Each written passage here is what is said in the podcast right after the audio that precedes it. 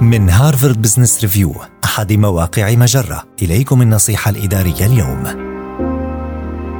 كيف تستعد ذهنيا وبدنيا ليومك الجديد؟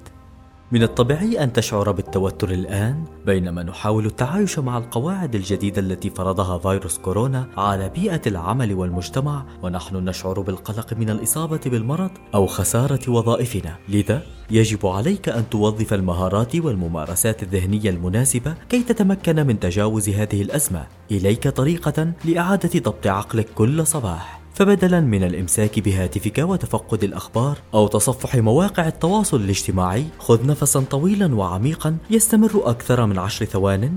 خذ نفسا طويلا وعميقا يستمر أكثر من عشر ثوان. ثم حاول إخراجه بزفير يستمر فترة أطول من فترة الشهيق.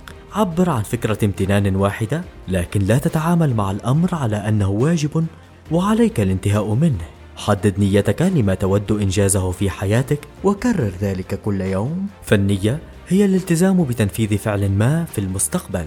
انهض من سريرك. تحسس الأرض تحت قدميك للحظة. كن حيث تقف قدماك. هذا الأمر أساسي كي تبدأ يومك في اللحظة الحاضرة مستعدا من الناحيتين الذهنية والبدنية. هذه النصيحة من مقال كيف تدير الضغط النفسي بينما ينهار كل شيء من حولك؟ النصيحة الإدارية تأتيكم من هارفارد بزنس ريفيو أحد مواقع مجرة مصدرك الأول لأفضل محتوى عربي على الإنترنت.